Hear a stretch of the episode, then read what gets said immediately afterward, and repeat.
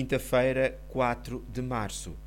Leitura bíblica em Lucas, capítulo 18, versículos 31 a 43. Tomando os 12 à parte, disse-lhes: Ouçam, subamos para Jerusalém e lá cumprir-se-á tudo o que foi escrito pelos profetas a respeito do Filho do Homem.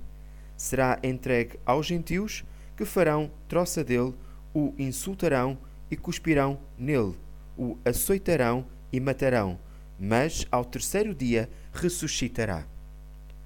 É interessante notar que os discípulos não entendiam quando Jesus lhes falava sobre o seu eminente sacrifício e morte. Era talvez horrível demais para se querer acreditar. A seguir temos este caso maravilhoso de um homem contra todos. Um cego que não conseguia ver onde Jesus estava, não parava de o chamar, acreditando que Jesus tinha o poder de o curar. Quando o desespero nos bate à porta, se nos voltarmos para a fé, ela pode mover montanhas. Porque não desistiu de clamar por Jesus, o seu pedido foi ouvido e o milagre aconteceu. O profissional Pão do Céu é apresentado pela União Bíblica de Portugal.